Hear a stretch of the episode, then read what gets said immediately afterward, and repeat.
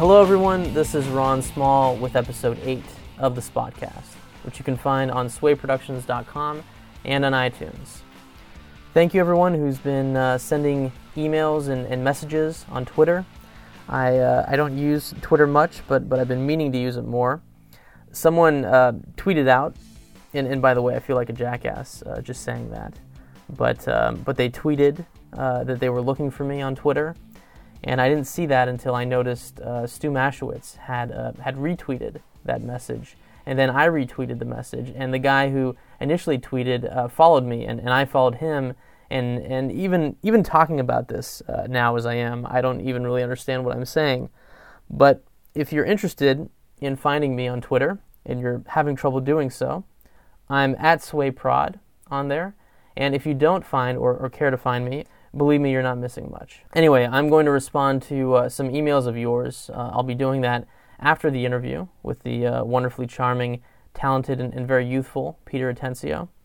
If you don't care to hear me answer uh, some emails, then uh, feel free to end the show after Peter's interview. Peter Atencio has been a director of short form comedic web videos for places like the now defunct Super Deluxe website, which paved the way for the very popular Funny or Die, for which Peter has also directed some content for. Peter's work in web video has led him to directing all eight episodes of the acclaimed Comedy Central sketch comedy show, Key and Peele. Which, by the way, congrats to Peter. After the taping of this interview, the show has been renewed for a second season. The show is really funny, uh, very uh, cinematic in the way that it's shot uh, and directed and it sort of picks apart uh, racial comedy and perceptions of race. You can see the full episodes on Comedy Central's website or on Comedy Central itself. Just check your local listings for that. I kind of sort of worked with Peter uh, over the phone a couple years ago. I hired him to do a video job for me, uh, which I opened the interview talking about. So, you and I actually have a, a bit of history together. About three years ago, I used to work for a shitty marketing company and I uh, I was the production manager, and I hired you to shoot and direct an electronic press kit for a musician. I I know exactly the job you're talking about. Wow, I I had forgotten all about that. Wow, were you happy with that footage? yes, yes, I was extremely happy with that footage. what was her name again? What was the artist uh, name? Uh, Angela Luna, I believe, was her name. Yes, yes, yes. She's very wow, powerful. Yeah. Man, that's funny. Yeah, I my my uh, my best friend uh, Jason um, helped me on that, and he is um, he was just like helping me PA on that, and he now has a an animation series deal with Fox. So clearly, that job led to great things for both of us. I wonder what she's up to. I don't know. I don't well. know. Maybe hopefully she's running a small country somewhere. Yes, yes, yes. Highly unlikely, I think, but but who knows?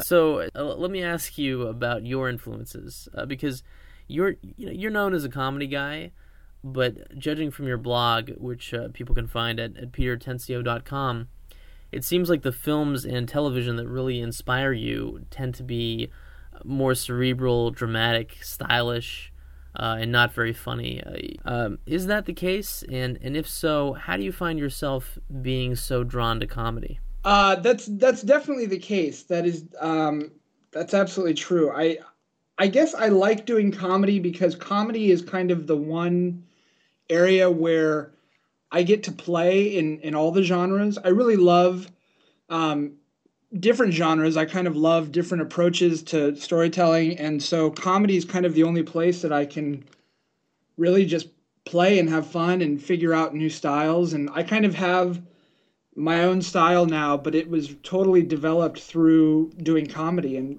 I I'm a pretty lighthearted person, and I like to laugh, and I I enjoy working in places where I get paid to laugh. So comedy has just always been kind of a natural fit. But in terms of the the types of visuals that I'm drawn to and the types of storytelling that I'm drawn to, it's more often than not um, dramatic.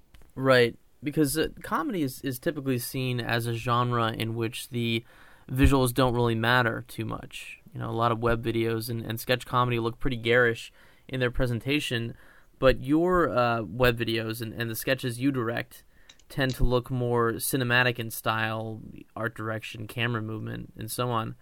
Uh, can you talk a bit about your approach to that?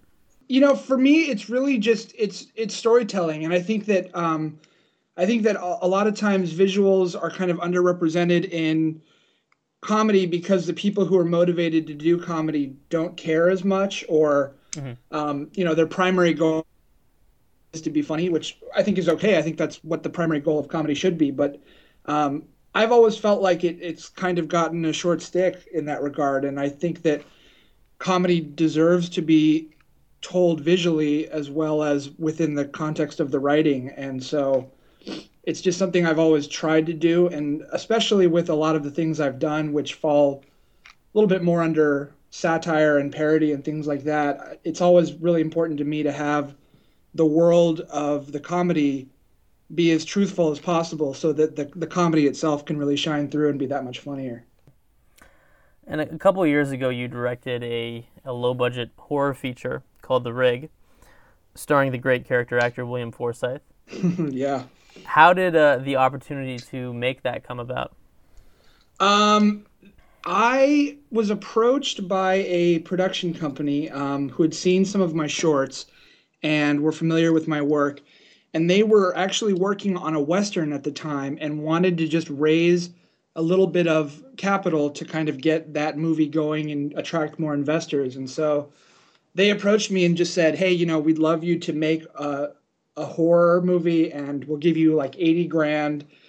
You can do whatever you want. You can write it yourself, and you can just, you know, make us a movie that we can turn around and sell for cheap and make a little bit of money and get our other movie going." And that was in October of 2006, and um, within about I guess nine months, they had started developing the script for the little movie I was going to do in house. Um, one of the producers decided to try his hand at writing, and uh, it just kind of kept growing and growing. And pretty soon, it overtook the Western as the main company or the the main uh, project that they were focusing on, and they just kind of stuck with me. So I was 24 and didn't really know what the hell I was doing, but managed to um, kind of convince them that uh, I was the right guy for the job. So just kind of stuck on board for a while. Right, and, and you've stated publicly that you, you don't think it's a very good film. it's it is it is not a good movie.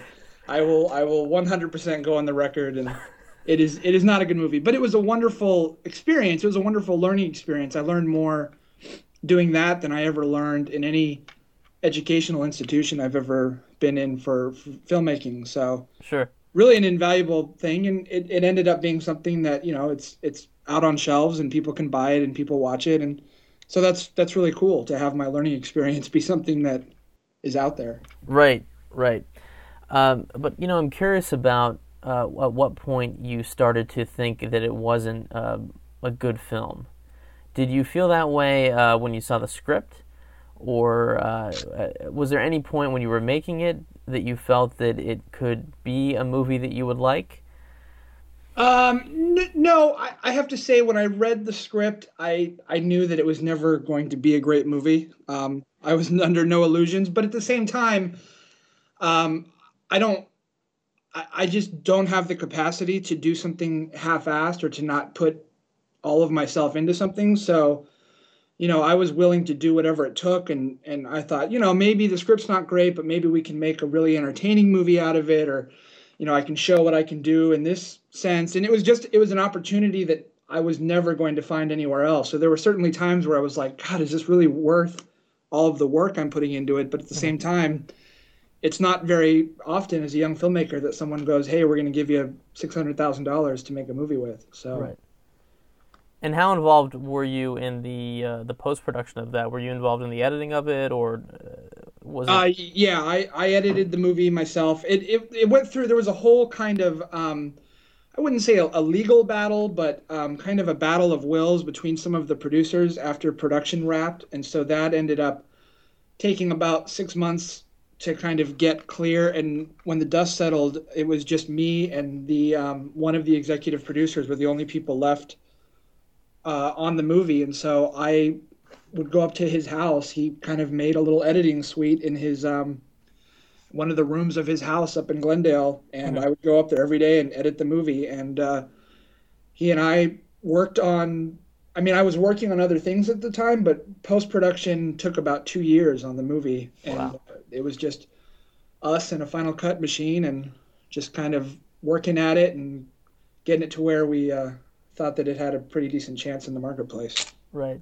And what was the uh, response to it in terms of, of career wise for you? Did you do you feel like you got anything out of it? I would say um, absolutely zero. really?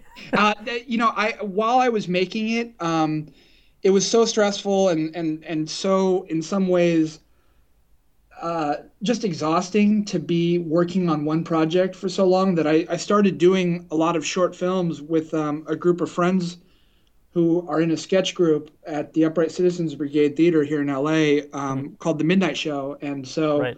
it was really the Midnight Show shorts that have kind of helped career wise more than anything. I would say the rig, it got me a couple meetings with producers and it, you know, it's, it's great that it was, uh, it made money and it's, it's out there available for sale, but ultimately all it's ever really done is said, oh, well, okay, he can handle a budget you know a, a, little bit of a budget. He's handled a an actual crew to a certain extent, so it's maybe given a little bit more confidence in my abilities when I've been trying to get work, um, you know, for things like the for Key and Peele and things like that. But ultimately, mm-hmm. I would say it did not really have an effect on the career overall. Now that wasn't actually your first feature, was it? Uh, you did a uh, a comedy feature prior to that. Yeah, when I was um, when I was 21, I was uh, working at a movie theater here in Hollywood with a group of friends, and we all decided so many people are making features, why can't we? And so the six of us um, kind of put our heads together and wrote a script and collaborated on a on a very very very low budget um, independent comedy, and mm-hmm. uh, kind of took it around to festivals. It was called Night of the Dog, and um, again, great great learning experience. Terrible terrible movie. But um, you know we were young and we had no idea. And it was really really fun to kind of see the world of film festivals. And we won some audience awards. And that actually helped get us out there and get get our careers started more than anything else we had done up to that point. So it was great. Did that lead to uh, your your work with super deluxe?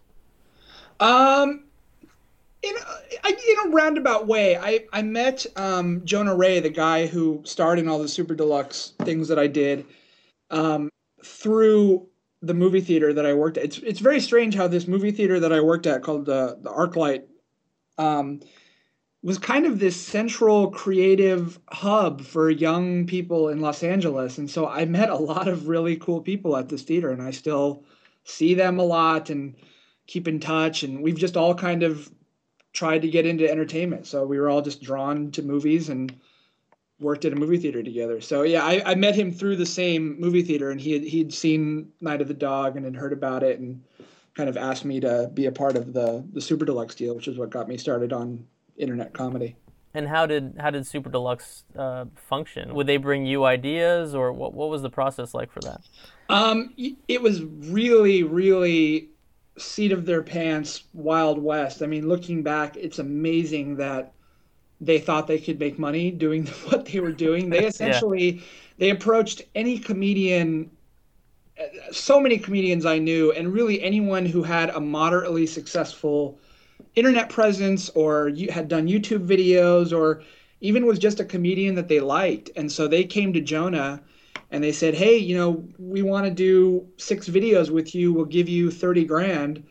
and you know give us a pitch for what kind of videos you want to make so he had this idea for this um, series of uh, of internet videos that are kind of uh, like a, a, scumbag teaching you how to get stuff for free and it was called the freeloader's guide to easy living and um, he brought the idea to them and they liked it and and then he came to me and said you know what do you think of this and i said well it'd be kind of cool if we did these as like educational films from the 70s and so we um, we brought in another guy named Neil Mahoney, who was the uh, producer, and the three of us wrote them together and then sent them the scripts, and they approved it. And it was really, it was shockingly easy. It was the first time in my life someone had been like, "Oh, hey, you're you're you're all right. Here's some money. Make some stuff." And just the the lack of oversight and the lack of uh, of work that we had to do to get the money was really fantastic. so they pretty much just left you guys alone to do whatever you you just showed them a script and they were like, "Fine, go ahead and do it." Yeah, I mean they had um, they had deadlines and they had deliverables and they had some of the things that actual companies usually expect of you, but it was really very very minimal and the oversight was very minimal. They gave notes, but the notes were you know just pretty simple notes and we were young idiots, so we thought the notes were the most offensive things we had ever gotten. But compared to what you get doing television, it was nothing. So it was really just, I mean, they ran out of money after a year, so clearly it it didn't quite work. But um, at the time, it was great. We ended up doing two kind of seasons worth of shows. We did the the Freeloaders Guide, and then we did a series of standalone shorts for them right before they folded. So not even mm-hmm. all of them made them online. Well, it, it seems like Funny or Die has kind of taken up the mantle, though, of, of what they were doing a little bit, and, and yeah, doing it way more successfully. Yeah, I mean, they're they definitely Funny or Die saw what companies like Super Deluxe were doing and said, "Hey, I bet we could get those kids to work for almost nothing," and have done extremely well with that model. So right, right, same basic what, concept, but way lower budgets. So some of the videos that you've done for the Midnight Show have have gotten uh, really big online. Have gotten a, a lot of views. Uh, in particular, I'm thinking about the Drive Recklessly video that you did recently. Now, is that ever a um, a thought with you guys when uh, when you're making them as to to kind of tailor them to what might uh, get a lot of views or get a big audience?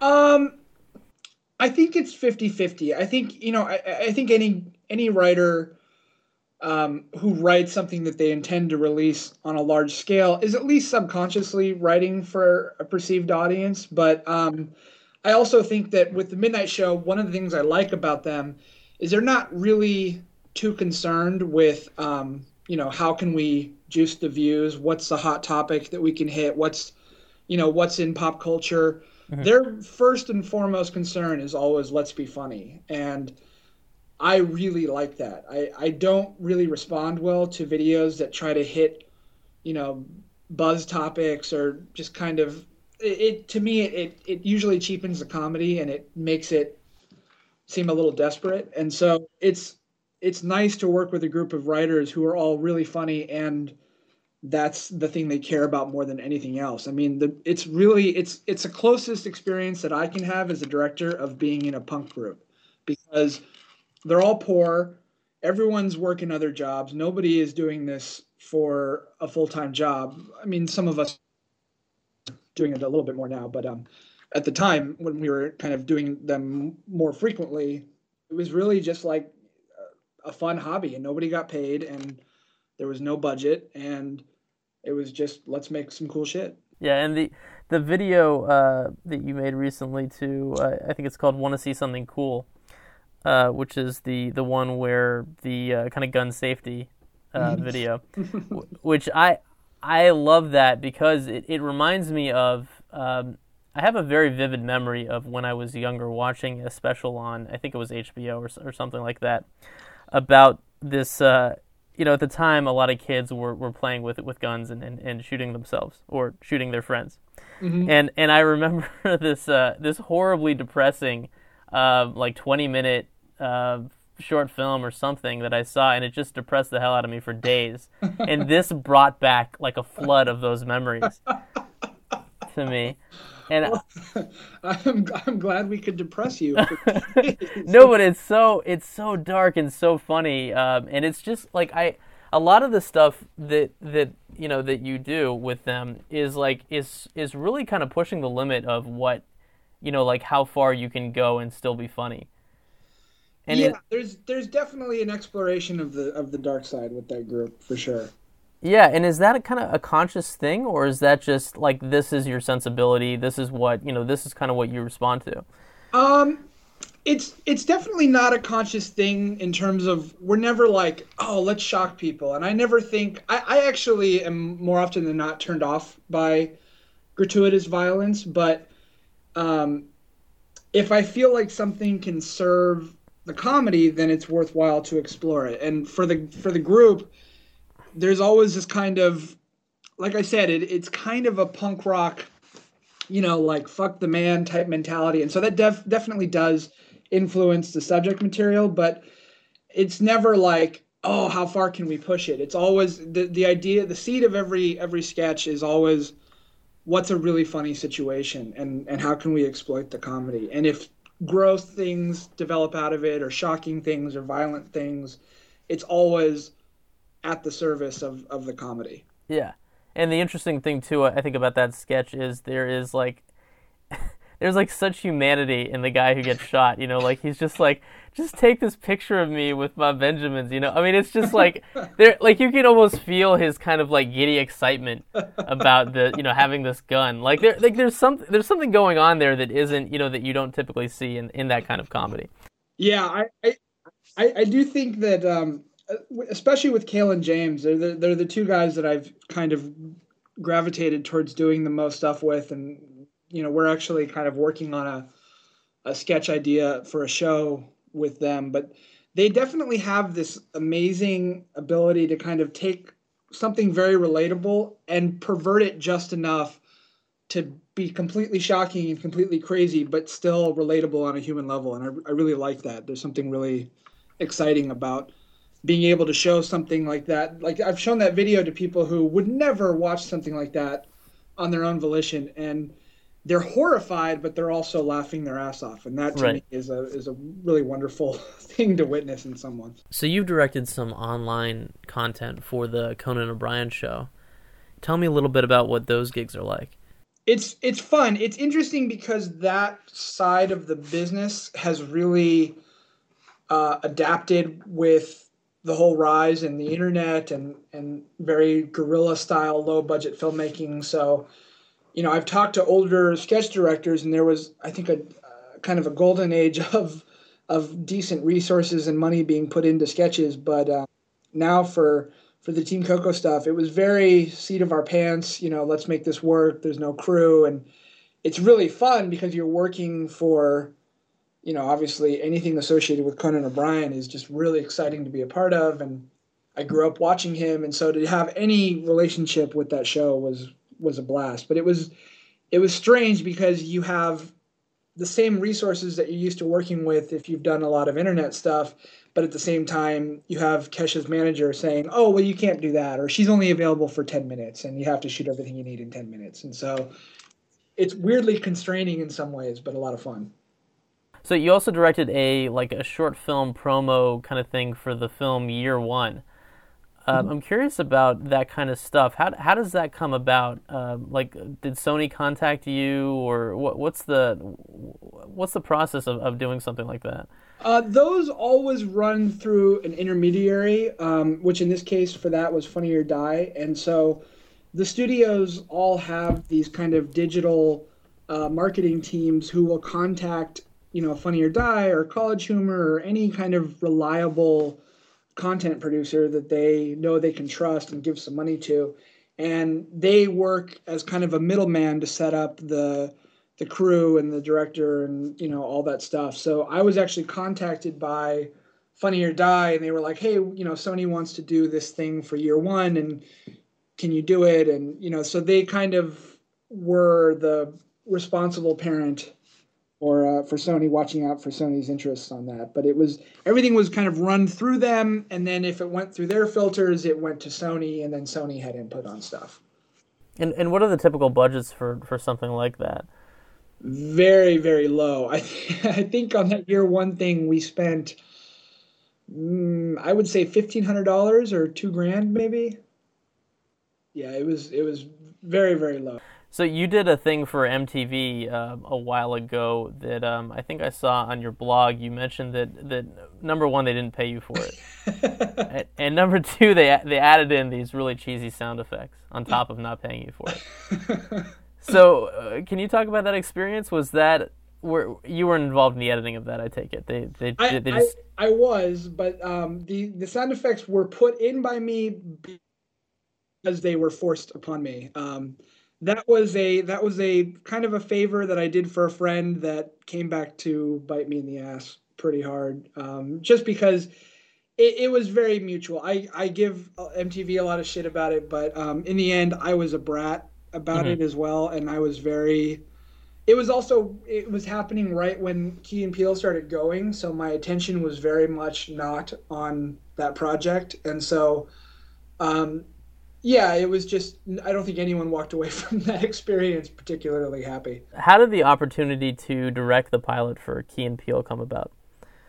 Um, it really it, it was a lot of things that all kind of just happened to work out at once. Um, I had done you know, obviously a, a, bunch of stuff for the Midnight Show and for Funny or Die, and so I had this kind of nice um, catalog of, of sketches and stuff, and a pretty decent reel for doing sketch comedy. And um, I had worked with Ian Roberts, who's one of the uh, uh, the founding members of the Upright Citizens Brigade, and he's an executive producer on the show. And he hosted the Midnight Show one month, and we made a video called. Um, uh, Siamese Twins, which he has a really small part in, but he kind of liked the way I worked and was impressed with the stuff we were doing, and so that helped as well as I I've known Keegan for I'd say about five years. Um, I had done a kind of a, a, sketch pilot, I would guess you would say, for um, for MySpace.com back when that was actually a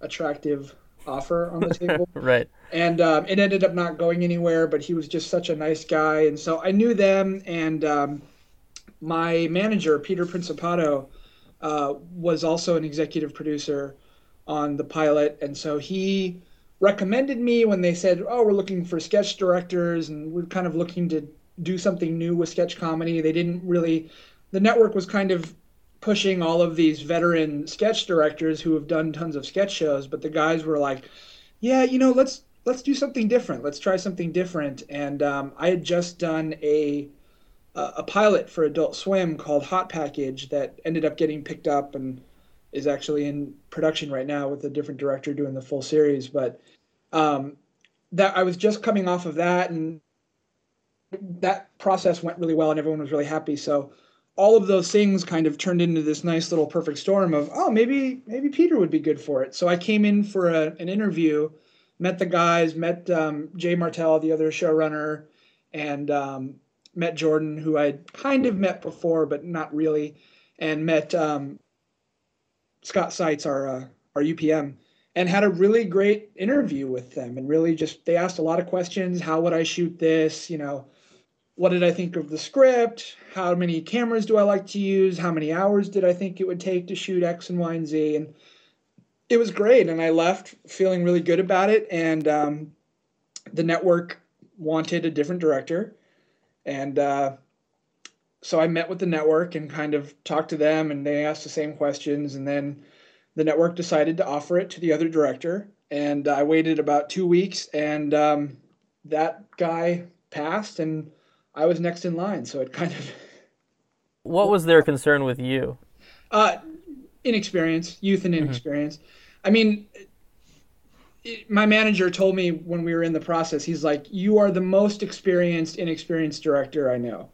So I've I've made so much stuff, and I've worked on tons of. I mean, I have over 200 short films that I've done, and I've done two features, and I've worked on television and stuff and yet in their eyes i was 28 and hadn't done a damn thing and so you know it was just a question of well god can we trust they, they were really excited about the pilot and so it was really they wanted to make sure that it was in the hands of a director who had worked on that level before and had handled all of the pressures and stresses that go along with doing a, a show for a big company like that so so tell me about during the pilot what was going on with you were you really stressed about getting it right? Uh, you know, like what kind of headspace were you in during the shooting of that? Um, you know, it was really, it was really not bad. The material was so good, and the guys are so talented, and everyone was so nice, and there was just this air of, wow, this is going to be a really positive experience, and everyone gets along, and there was no drama, and it was just great. And so being on set and having that kind of environment, which is the environment I like to work in anyways, was really positive. And you know, there's always little things that go wrong and little stresses here and there, but um, it it really went very smoothly. And then we went into post, and post went very smoothly, and everyone got along, and there was no fights and no egos and none of the stuff that you're kind of taught to believe exists in the in the television world and does exist but just didn't exist on this show and it was a very very smooth process. I i approached it like i approach anything where i just try to prepare as much as i can and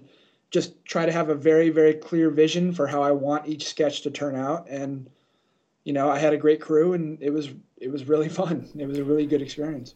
Do you pick most of your crew, or, or are most of them given to you? Uh, on on this, because they were waiting on this other director for so long, I came in about a week and a half or two weeks before the first day of production, so I didn't really get to choose any of the crew. Um, I ended up bringing uh, my DP. My DP was the the one person I brought on. His name's Charles Papert, um, amazing DP, and he had actually um, I, I tend to be DP on all my stuff in the past, and so I worked with Charles on on Hot Package on the Adult Swim show, and had a really good experience with him, and just liked his temperament, and in talking to him about you know styles that we liked and the way we like to do visuals and the way we like to work, it really just became clear that we worked well together. So when I got the pilot I immediately called him and was like, "Hey, I got this gig and I really want you on board." So, same process where the network had to agree and you know, he had to go in and meet I think he had to meet with their head of production and tell her how he was going to shoot it and stuff and he and I had to kind of present a plan for the visuals and things like that. But he was the only person that I was able to bring on board. And luckily, um, Scott, who's our, our UPM, he had just come from the first season of Workaholics, and so I ended up getting a lot of the same crew as Workaholics, and they turned out to be an amazing group of people. Mm-hmm. And what were you guys shooting on? Uh, we shot the pilot on the Canon 1D Mark IV. Oh wow, was, really? Yeah, we shot, uh, and I'm I'm very anti DSLR for a number of reasons, and um, Charles came in and was like, I think we should shoot this on the 1D. And I was immediately, no, no, no, no DSLRs. And um, he owned a, a, package, which was part of why he wanted to shoot it on that camera. And he took me out and we did some camera tests. And he really convinced me that it actually was going to be a great way to shoot the show. And for the most part, it was. That was the first DSLR body I've ever worked with where I thought, wow, this is actually really good. It doesn't have any of the jiggly motion of the 7D and the 5D, and um, it has a much better space, a much bigger sensor. It's got a full 35 sensor. So it was a really, really great camera, but there were enough issues with it and with the footage that we made the decision to not shoot the whole scene with it.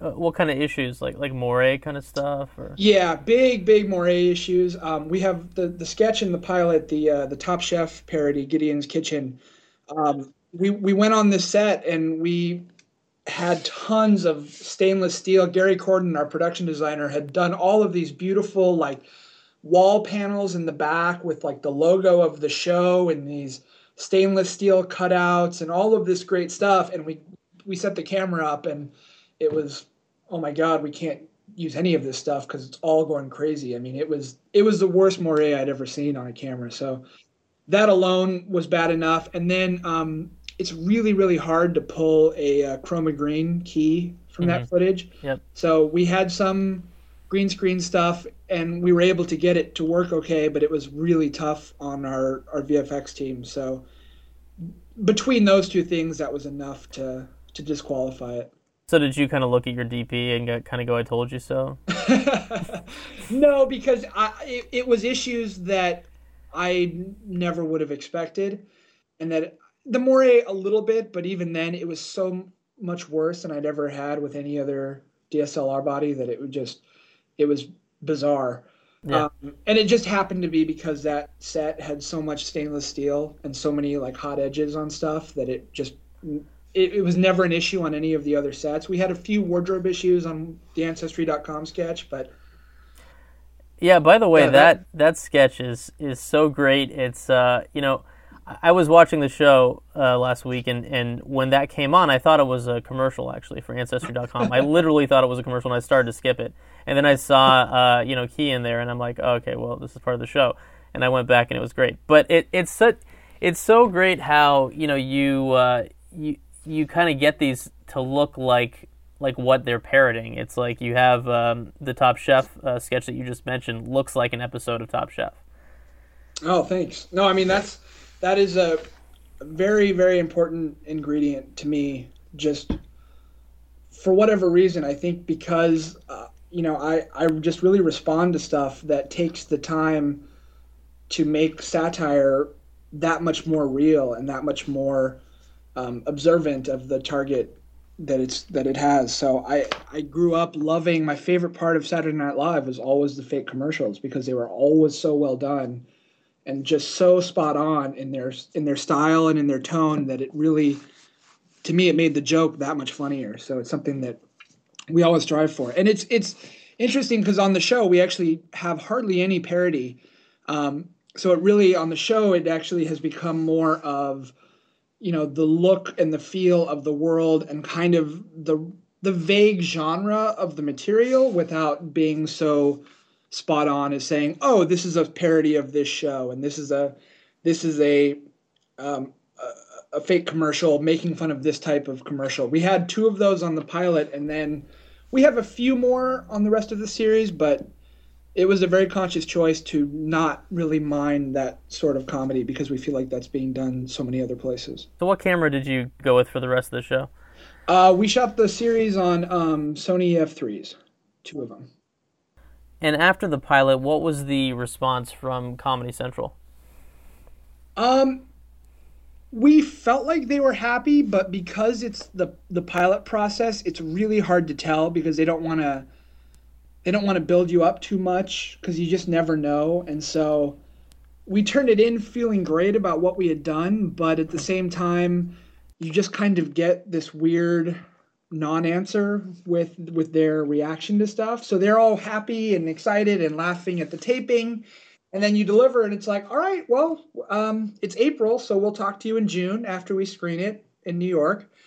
So you just kind of say goodbye and shake everybody's hands and hope it turns out. So it's a really it's a very strange process to be a part of. And then it you know it goes off to Vegas and they do focus group testing and you don't know how that goes and you have to kind of hear through the grapevine, but there's no tangible number that they're looking for. It's just, oh yeah, I think they were happy with how it how it played in testing and then they screen it for the for the entire company in New York. They do these twice a year, these big screenings, and um, that's when you really start to hear stuff. And you hear, I, I just coincidentally had, I think, two or three other friends who had worked on pilots um, for that round. And you hear from them first that theirs was passed on.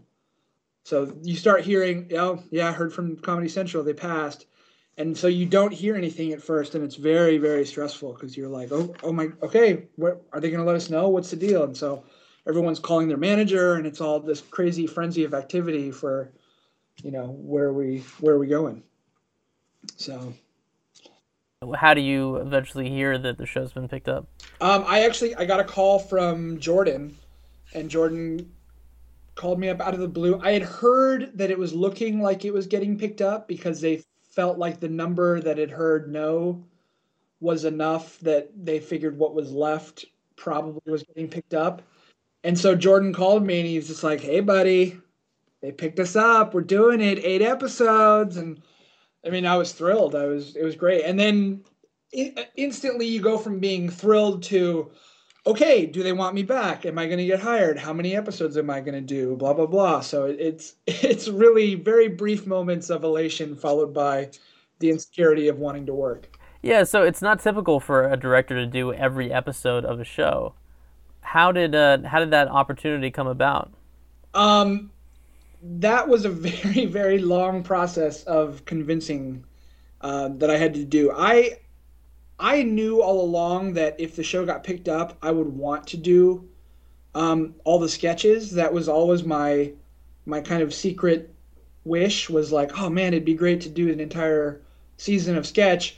One because I really just love doing it, and it would be amazing to work on that much stuff. But two, very selfishly going, well, who knows what other director they would get, and if his stuff sucks, I don't want to be like, oh, I work on this show, and yeah, that sketch that was terrible wasn't mine, but that one you liked, that was mine, I hope. So it was really, I just, as any director does, I really wanted to control the process as much as I could. And so I actually took Jordan out to lunch. Um, I think two weeks after they announced that they were picking it up, they were in the middle of um, of interviewing potential writers, and I took him out to lunch, and I was like, "Hey, you know, um, I'd kind of like to do all all eight episodes worth of sketches," and I think he maybe thought I was joking at first. Um, and then he was like, "Okay, um, yeah, well, maybe think about that because that would be a a lot of work, and you know, it may be a tough sell to the network." And I was like, "Yeah, yeah, you're probably right." And then um, uh, Jay and Ian and, and Keegan and Jordan called me, I think about three weeks later, and uh, we're just like, hey, you know, we wanted you to come in. We'd love to have you back on the show. We just kind of want to start the process and talk to you about it and see if you're free and all that stuff. And um, came in, met with all of them, the four of them, and brought it up again. I was like, hey, you know, I, I mentioned this to Jordan, but I'd, I'd really like to direct sketches and they were like, "Oh, okay, well, you know, um, that's that's nice. Um, maybe, you know, if you have like an idea how you would want to do it, or you know how it would work." And so we talked to the uh, the line producer, um, it was Keith Raskin, and um, they were all very nervous about it, and I think they kind of turned to Keith for a logistical or monetary reason why it was a bad idea and Keith was like, Well, you know, actually, it would save the show some money and it may logistically make production a little bit easier, actually. And it would be really hard on Peter, but it would actually probably be a little bit easier on the show.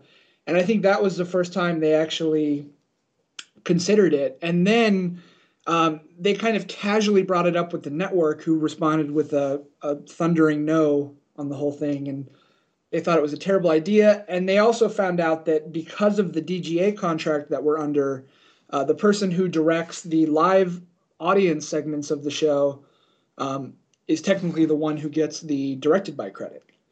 And I had done that for the pilot, but it was not my area of expertise. And the way we did it on the pilot was approached much more like a kind of like a concert documentary almost. It was very low tech and we wanted this kind of grungy vibe almost like they were putting on a performance in like a warehouse and a camera crew just kind of happened to show up and cover the whole thing and you know we shot it on reds and it was very nice looking but it had this kind of lo-fi quality to it which we all wanted and the network that was the one thing about the pilot that the network did not like and they wanted a much more traditional comedy central you know big stage and brightly right. colored and you know, lots of production value, and those are usually directed by live to tape directors who that's all they do is do live to tape specials and you know sit at a, a switcher and with a headset on and direct that way so they were very very nervous about that aspect of it. And so um, i had to put together i ended up making a um, a presentation in a program called uh, uh, keynote for mac and did this whole plan of how I would approach the live stuff and why it made the most sense to have me do it and how I would approach the sketches and why it was best to have one director do all the sketches and I had all these visual examples from other Comedy Central shows and other stand-up specials and all of this material and I came in and met with the showrunners and was like, "Hey, you know, this is what I'm thinking about presenting to the network. Let me do a dry run on you." and I did it, and they were like, "Okay, we're gonna we'll have your back on this. We'll take you down and to the network, and you can give them the same presentation." So I went um, a couple weeks after that and met with uh, this is in I think mid August, and met with um, Kent Alterman, the head of uh, programming for the network, original programming, and our uh, creative executives, um, Gary Mann and Monika Zelinska, and uh, gave them the presentation and went through it, and they asked a lot of questions and after that, they were kind of like, okay, we'll we'll think about it. And about a week later, they uh, they sent word. They were like, all right, let's we'll try it. We'll see how this goes. Don't fuck it up. So it sounds like a uh, kind of monumental uphill battle just to just to just to do do all this so you can have the monumental uphill battle of actually directing the show. yeah, that was the thing. Everyone was like, you know, you are you are working your ass off in order to get to a place where you're going to be horribly stressed and miserable for about six months. And I was like, yeah, that's that's kind of what I'm after. That's kind of the experience I'm looking for. So they all everyone kind of shook their heads and was like, all right, you're nuts, but sure, if you want to drive yourself crazy, let's do it. So what was that like? What was the production schedule of the show from uh, you know from shooting every episode to the live content to prepping all of it and and eventually editing it? I mean, you sent me uh, in an email exchange exchange. You mentioned that you you guys are still uh, putting them together days before they air. Yeah, we we delivered the first episode um, two days before it aired. I think we delivered the second episode three days before it aired. And this is all. This was always the plan. I mean, the the network when they picked up the show in June, they said, "Okay, we want it on the air in January." Um, that's when our shows come back. We'll have new episodes of Tosh.0. That's the slot we want to give you. We're excited about the show, but we want it on the air very fast. And so there was always this knowledge that it was going to be insane. I mean that that just added to the level of intensity for the whole production because there was always this kind of ticking clock in the back of everyone's minds of all right, we're going to be really under the gun. So we're we're actually a little bit ahead of schedule now, but we've just finished um, uh, yesterday we finished episode 4 uh, the sound mix. So that goes back to, to layback and has to pass QC, and that gets delivered to the network later this week. But um, yeah, for the first two episodes, we were just days in advance, and now we're slowly catching up. But uh, we'll still finish out the season. I think we deliver episode eight about a week and a half before it airs. Since it's airing, uh, Key and Peele has, I think, been pretty much universally praised by uh, by TV critics, which is is no easy task at all. I think, especially when it comes to sketch comedy. Uh, how do you feel about the the response uh, that's kind of a stupid question. I mean, you feel good about it, I'm sure. But what, I mean, what what's what's it been like? I guess just waiting for, for the response to come in. Eventually, when it has has come in, do you, do you feel like a sense of vindication? Um, yes and no. I mean, eh, reviews are fantastic, and it's so it's great to get good reviews. I mean, especially after making a movie that was just torn apart by every critic who managed to find a copy in the bargain bin. Um, it, it's it's really really nice to get good reviews, but it's way way more satisfying for me, and I know for the guys too, when people who are just hardcore comedy fans approve of the show and like the show, and there's just this there's this community of people who love comedy and especially love sketch comedy. And we're in that community. I mean i i grew up loving sketch comedy it's just something I've always enjoyed and something I've kind of subconsciously knew I always wanted to work in. And once it kind of started happening, it was like, oh yeah, this feels right. So to have people who like sketch comedy and, and like comedy sending us, you know, messages or writing about the show, that's what really is is fun to to experience. What are some of your influences in terms of sketch comedy? Um, I think my favorite sketch comedy show of all time, as I'm sure many people's, is Mr. Show. I mean mm. that that to me just took sketch comedy to places where I did not even realize sketch comedy could go to in a certain way. Like it it really elevated one the writing. The writing on that show is just unbelievable, and then the presentation. I mean, they have the the in studio sketches, which are a little bit more you know just traditional multi camera stuff, but the single camera stuff they did on that show is really really remarkable and just really stylistically on point and and again elevates the comedy and and makes the comedy better without stepping on the comedy. And so things like that i really like. I, I love the original ben stiller show. Um, i loved uh, uh, Key and P, uh, Key and Peele. Um, uh, That's a good one. Freudian slip. Uh, Mitchell and Webb is a, a, British sketch comedy show that I love. Um, again, it's shows that have a unique perspective, shows that do things that haven't been done before, and are aware of the importance of presentation. Um, Kids in the Hall was mm-hmm. another yeah. huge influence growing up. I mean, anything where I could see stuff that I had never seen before that kind of just tried new things in sketch. That was always what I responded to the most. And I think the Ben Stiller show for me was the first time I had seen uh, a, a comedy show, a sketch comedy show, uh, try to emulate the look of what they were actually parroting. Like um, there was a, a, Cape Fear parody in the Ben Stiller show that looked almost like uh, you know like Cape Fear. yeah, it had a very cinematic quality yeah, that, to it. No, that that that show is just it's it's amazing what they were doing in 1992 on a broadcast network. I mean, it's just it's uh, it took it took years for the rest of comedy to catch up to what that show was doing. So a couple of the sketches from Key and Peele were put online uh, a while ago, in, in particular the sketch that opens up the first episode. And I noticed that in the online version I saw, there's a, a laugh track accompanying the sketch, but it, but that wasn't the case on the on the show proper. Uh, can you talk about that that decision as to whether or not you know to include a laugh track? Uh, yeah, absolutely. That was something going back to the pilot that we we were not always 100% sure that it was what we wanted, but it was something that the majority of us wanted and the majority of us felt very strongly about. I think, um, as far as not having a laugh track. Um, mm-hmm. And it was really never a question in the guys' minds. It was always something where it was like, well, it's Comedy Central, it's a sketch show, it's gonna have a laugh track. That's just something we have to accept.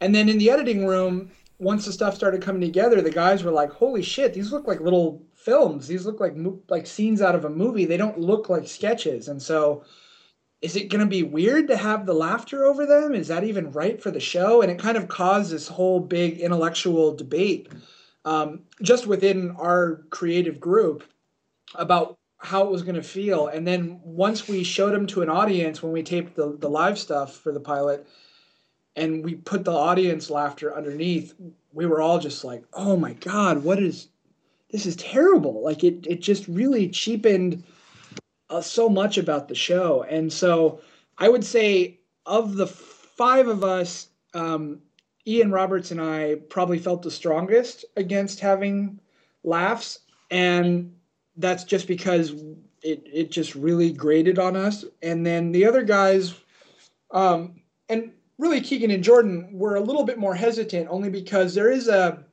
there's a nice safety net when you have a the, the the audience laughs underneath the sketch because it really is it's a validation that it's funny. It's a validation that it's working. And yeah yeah, those were actual genuine laughs. It and they were canned laughter. We did use a real audience. We showed it, the the sketches to the audience, and we recorded the the actual laughs. So we we we definitely didn't want to have canned laughter, um, but even with the real laughs, it just it didn't fit the style of the show. And so we talked to the network about it, and the network predictably was very much, no, you got to have laughs. It's a sketch show. What are you doing? We can't even think about that. And we battled it and battled it and battled it, and finally we got them to agree to test the show um, with focus groups both way, uh, both ways, with with laughter and without on the sketches. And they kind of glossed over that when they picked up the show, which I think they were kind of like, "Hey, we're picking up the show. Let's not bring up that laugh track issue again, huh?" And so they just kind of were like, "Oh yeah, well it, it tested pretty much the same with both, so we'll use the laugh version because that is a safer choice." And um, we kind of hung our heads and we're like, all right, we lost that battle. And so at some point during the um, the post process on the full series, it, it really started sinking in. Oh yeah, we're gonna have to put laughter on these things again. And you know, we do some stuff on on episodes that are coming where it takes that whole concept of making a sketch a self-contained film even further. I mean, there's a sketch coming up next week where the guys are um, in whiteface playing, you know, World War II. Um, uh, essentially, I guess they're kind of escaped POWs or regardless they're in hiding and they have we have this whole big kind of Inglourious Basterds esque scene where there's a, a Nazi Jew hunter who's played by Ty Burrell from Modern Family and it's this gorgeously shot you know, movie, I got it in, in scope, widescreen, which is another thing that Comedy has never done.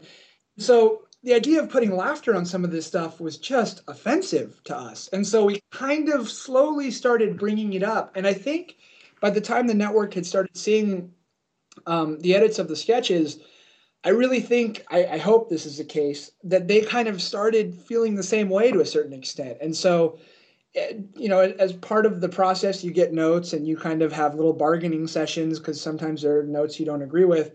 And so during one of our kind of bargaining sessions about, um, I think they had a change where they wanted to move a certain sketch uh, earlier in the season. And we were kind of going back and forth, and they were like, okay, well, how about um, if you guys move it up, how about we give you the no laughs thing?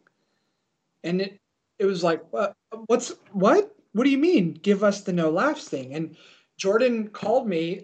I get all my news from Jordan somehow. But Jordan called me late one night. I was still at the office and he said, Hey man, so they're letting us have the no laughs.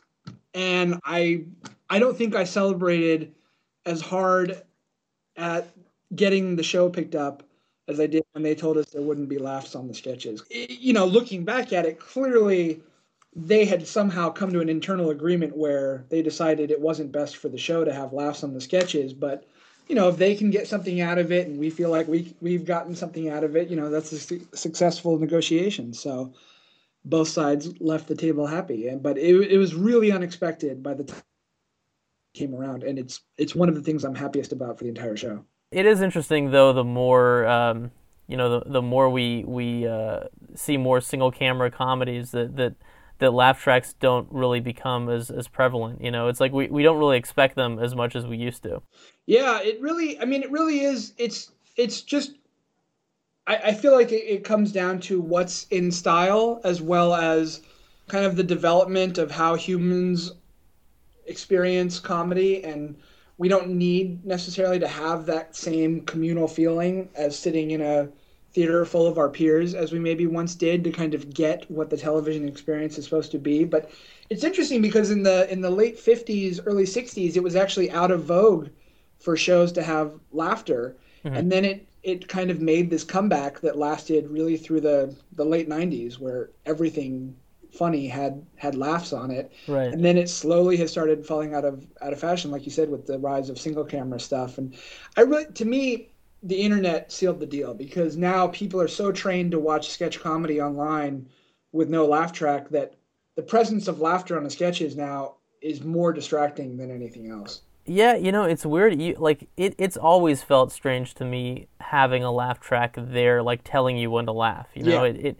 it never felt like a natural thing because it's like I'm not watching this with a group of people. I'm watching this by myself, you know, and and I have like this this uproarious laughter um, at moments where I won't necessarily be laughing. Yeah, no, it's it's weird, and it's the only time I feel like it doesn't interfere is when, or maybe not interferes is not the right word, but the only time where it feels somewhat organic to the experience is on a show like Chappelle's show, where he's very consciously saying, oh, I'm going to show you something. Let me show you something. And he's talking to the live audience. So when he says, I'm going to show you something, and he points over to the screen and we cut to a sketch, there is a feeling of, oh, I'm sitting in the audience at Dave Chappelle's live show, and now he's going to show me something he shot, and we're all going to laugh at it. So I think people, most people don't even remember that there was a laugh track on Chappelle's show but it's there but it feels a little bit more organic because of the way that he did the show. But that was another thing where we were very conscious of the fact that we did not want our live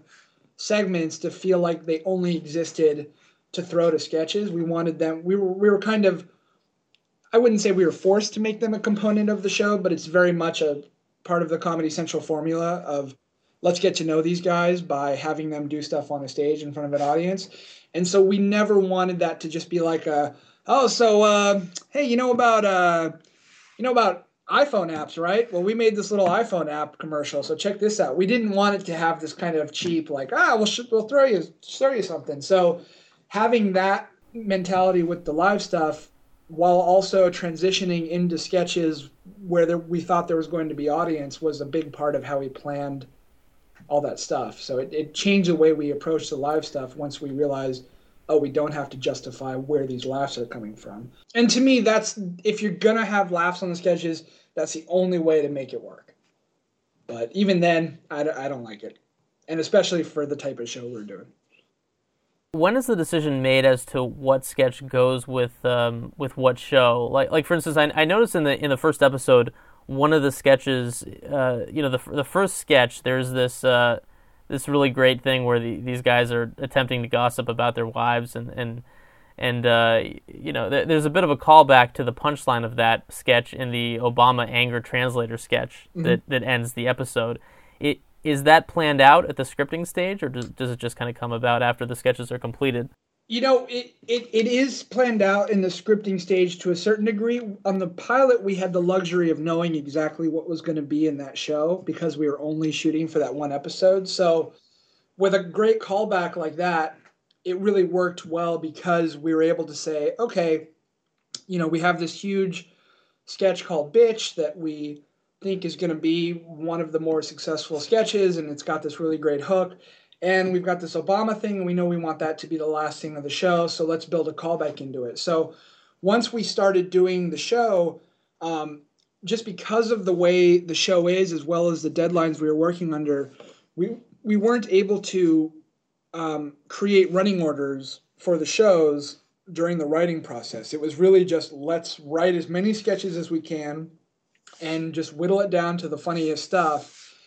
And then we'll start trying to put shows together. But that process, because of time and just because of the way it all worked out, we weren't able to start putting the episodes together really until after we were done shooting everything. So we went into production with kind of a rough idea of what was going to go with what and there was definitely a desire to to have callbacks and to have i wouldn't say self-referential but kind of have things that if if it works to have it brought up in another sketch to try to figure out a way to make that work but we really couldn't design it as well as we did in the pilot just because we weren't positive what was going to go with what and there was I mean, there there was shuff, shuffling in the running orders up through three weeks ago. You know, we were still moving sketches around and trying to. We really do try to find a, a nice balance for every episode of different types of comedy and different types of sketches, and we kind of have all these little criteria internally for the way we build a show. And because of that, and because it happened after editing, we weren't able to put a lot of callbacks into it. But where we can, especially through editing and being able to sneak little jokes in. There's a lot of stuff that people who either are really sharp and paying attention or just fans of the show and watch it a bunch, you will see a lot of things kind of in the world of Key and Peele that is recurring. You tend to DP and edit a lot of the sketches that you direct. I'm curious, uh, in terms of this show, how involved in all of those processes were you in the writing and the editing and so on? Um, I I am very very hands on for better or worse. I, I do like to get involved in every aspect of of the process, and I do I enjoy every aspect. So it was really great. That was part of why I wanted to um, to direct every episode was so that I could come in during the writing and have input during the writing because it's really really helpful for me as a director to talk to the writer and one get an idea of what they were going for and what their vision was when they were writing it but also to put a lot of myself into it and put you know my influence into it and, and i have a very good idea of how um, how things should be directed or how things will maybe work comedically. And a lot of times that comes down to parts of my job that usually don't inform the writing. And so being able to be i was at almost every um, every the writers have a, a weekly table read that they do of all the sketches that they've written in that week. And i went to i think every single one of those except for one just to give notes and give feedback. And it was great because i was able to be here um, unofficially of course if you're after dga but i was here uh, really from about i think week four of the writing on i was in the office. So from weeks four through i think the writers were here for 14 weeks. So for about 10 weeks before um, the writing period was officially over i was in here giving notes and giving input and it was it was really fun and so that extended to all aspects of the production i mean i i tend to get very very involved in the visuals of every sketch and every piece of it and i usually have a very clear idea of how I want to do stuff. And um, you know, Charles is great to work with because he's more than open to my input, and it's very collaborative, and it's just a, a really fun part of the process. And so that's extended to the editing and to everything. Can you talk about the budget for Key and Peele, like an episode of that, or a sketch even? Um, it's kind of only because, uh, well,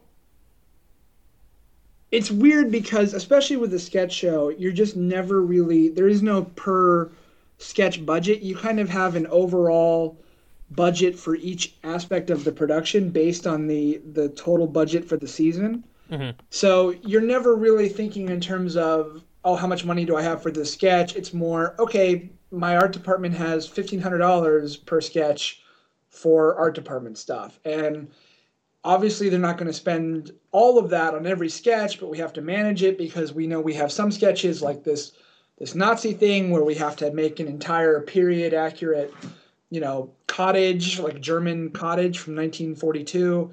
And then we have other sketches where there's hardly any art direction and, and it's very minimal props and things like that. So the the the overall total budget for the show, um, I can say it was less. It, it, it put us into the uh, I believe the the the low budget range for television under um, under the DGA contracts, but it was you know more than six hundred thousand dollars an episode and less than a million.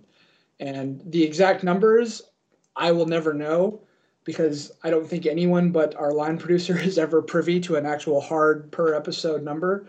But knowing what I know about how much the production cost and just managing a budget is a, is really an essential part of, of directing because you have to know how much money you have to, to play with. And so you're always kind of aware of what you have but at the same time you also don't want to come in too far under because if you come in under they say oh well you made the show we made eight episodes for this much so that's how much we'll give you if we pick you up for season two. Because clearly you didn't need that other 50 grand. So there's always this desire to not spend too much but also spend enough Sure. I mean, it seems like even in, in a small like like the uh, the the opening sketch or, or one of the opening sketches of the, the pilot episode, there's there's this uh, it it ends with a um, a shot in, in outer space. yeah. And and even that little scene, which is such a small part of the sketch. Well, I, I got very lucky. I had a very talented um, production designer named Gary Corden, who um, I got I, I, inherited from Workaholics, and um, uh, is a great guy and really has a good sense of, you know, the the the kind of the mandate handed down to every department was every sketch has to feel like what it really is. They should not feel like sketches. Nothing should be played for comedy other than the performances and the writing. And if there's a funny prop, great, but otherwise it's all very straight and all very real. And so he kind of took that and ran with that. And um, I'm very, very proud of what we were able to pull off with the budget we have because I, I will tell you, um, numbers wise, we had about half the budget of a show like um, Nick Swardson's Pretend Time. So we were always working with, you know, 50% less. And that was kind of our, we had this very, I, I come from such low budget stuff that I always kind of have a low budget mindset. And I always try to stretch um, every dollar as far as I can, and anything that costs money, it's got to end up on the screen. It's got to be in the in the production value. And so, um, you know, Gary had I think an average of fifteen hundred dollars a sketch, and um, that was his budget. And uh, that's that's a very very low budget for a show like this and a show that, that looks the way that this does, and with the number of looks. I mean that was kind of the running joke throughout production was we were all building our demo reels because we've made every look you can think of and we've tried to make them as accurately and as detailed as possible each time. So the, the art department really just went above and beyond. I mean there's stuff that there, there's stuff that you will never see on screen that i wish i could have just shot just to show it off because they did such great stuff so you've worked with the great Adam Lisagor a couple times, uh, and he was my first guest. and has been a topic of discussion on the show a couple times. I'm curious, were you ever interested in doing uh, doing ads? Um, I was when when Adam asked me to be a part of it, but I got to a place where it just wasn't it wasn't enough. Um, you know, it was it's nice to make money and it's nice to be working, but I've never really been good at um, because the whole process is so personal for me and I invest myself emotionally in what I'm doing. It's really hard for me to kind of channel that energy to sell a product or to to do something that I just don't really believe in for myself. And so I found myself kind of struggling to to get excited about it or to to make deadlines and it just it became clear yeah my heart's not in this. And so it just wasn't really for me. And so i i've thought about you know would commercials be attractive and is that something i'd like to get into?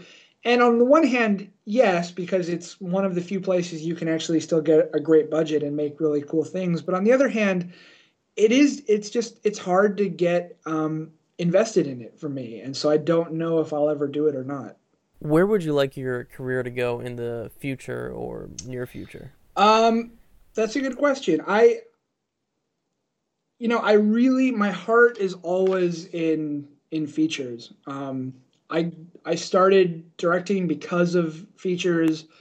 I still watch way more movies than I do television, and I always try to approach anything I'm working on, no matter what format it ends up being for with as much of a a cinematic feel as I as I can muster, and that's always so. So movies are re- where I really want to be working, and they're really where I'm always kind of like, okay, like this is this is really fun and this is great, but let's make a movie. Let's do a movie. So I I think you know I think that's just where I'm gonna gravitate towards forever until they start letting me make big ones. So we'll see.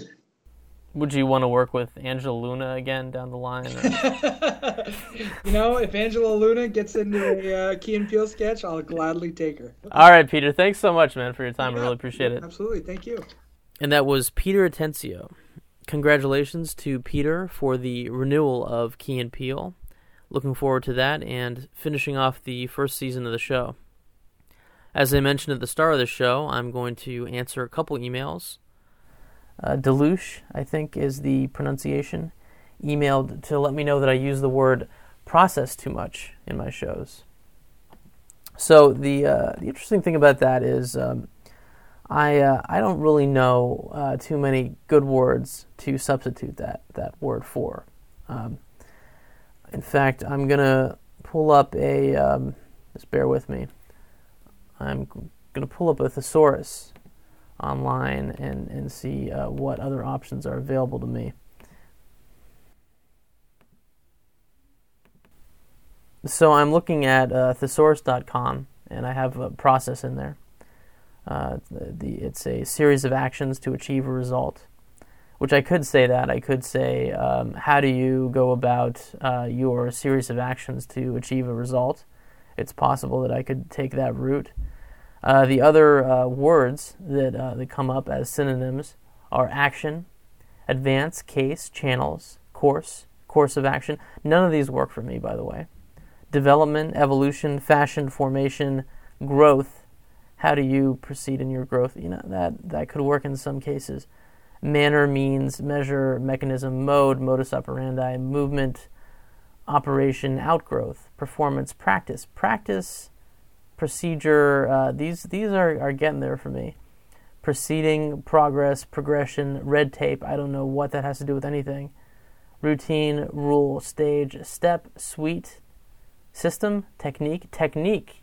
Oh, technique. You know, I might actually put that in there. Technique, I could definitely see working as an alternative to process. Uh, transaction, trial, unfolding, way, wise, working. Uh, yeah, that's that's. Uh, let's see if there's something else. Um, so yeah, I mean, I could see a couple of those potentially working, and uh, for for you, Deluche, I will try to alternate between uh, between these. I'll um, I'll make a mental note that if um, if I'm about to use the word process, I'll I'll try to pause and remember another word that might fit in into into its place. So thank you for bringing that to my attention. I don't want to use a word too much. I, I know that that can be annoying. I got an email from Chris uh, who who says just wanted to comment that it would be helpful if you tag your podcasts with metadata. Uh, in parentheses, genre, artist, etc. It makes it easier to find the file on some portable devices. Thanks for putting these together. Yes, I will start doing that. I'm going to start uh, trying to do more uh, in regards to making it easier for people. Um, and, and that, that kind of goes for the opening comment about uh, Twitter. We'll, we'll put a link to my Twitter uh, on the Spotcast uh, page somewhere. So uh, it'll be easier to find me if you need to. Uh, a lot of a lot of nice comments about the show. I appreciate those. I'm not going to read those uh, because that would be probably boring for people. Before I go, I wanted to thank John Irwin, a wonderful director of music videos and commercials, who sent me a really nice email and left a very kind review on iTunes for this show. I haven't mentioned this before, but I, I wanted to encourage you guys to leave a review on iTunes, as it does help get this show out there more and, and hopefully lead to me booking some guests that I don't have access to. I've gotten quite a few guests on this show through uh, some sort of personal connection, and Jason Wingrove, the wonderful co host of the fantastic podcast, The RC, which you should absolutely be listening to, uh, especially if you're listening to this one anyway, Jason has contacted a few people to be on here, which I very much appreciate. Uh, so please uh, leave a review, and it doesn't have to be anything fancy. I mean, maybe even a word. You know, like uh, think of one word that sums up the show for you, and, uh, and you know, I wouldn't even be insulted if it were a bad word. And that's going to do it for episode eight of the Spotcast. You can find this and all the other episodes of this show at swayproductions.com and on iTunes feel free to send your questions, comments, and guest suggestions to ron at swayproductions.com and please put Spotcast in the subject matter. This is Ron Small saying goodbye.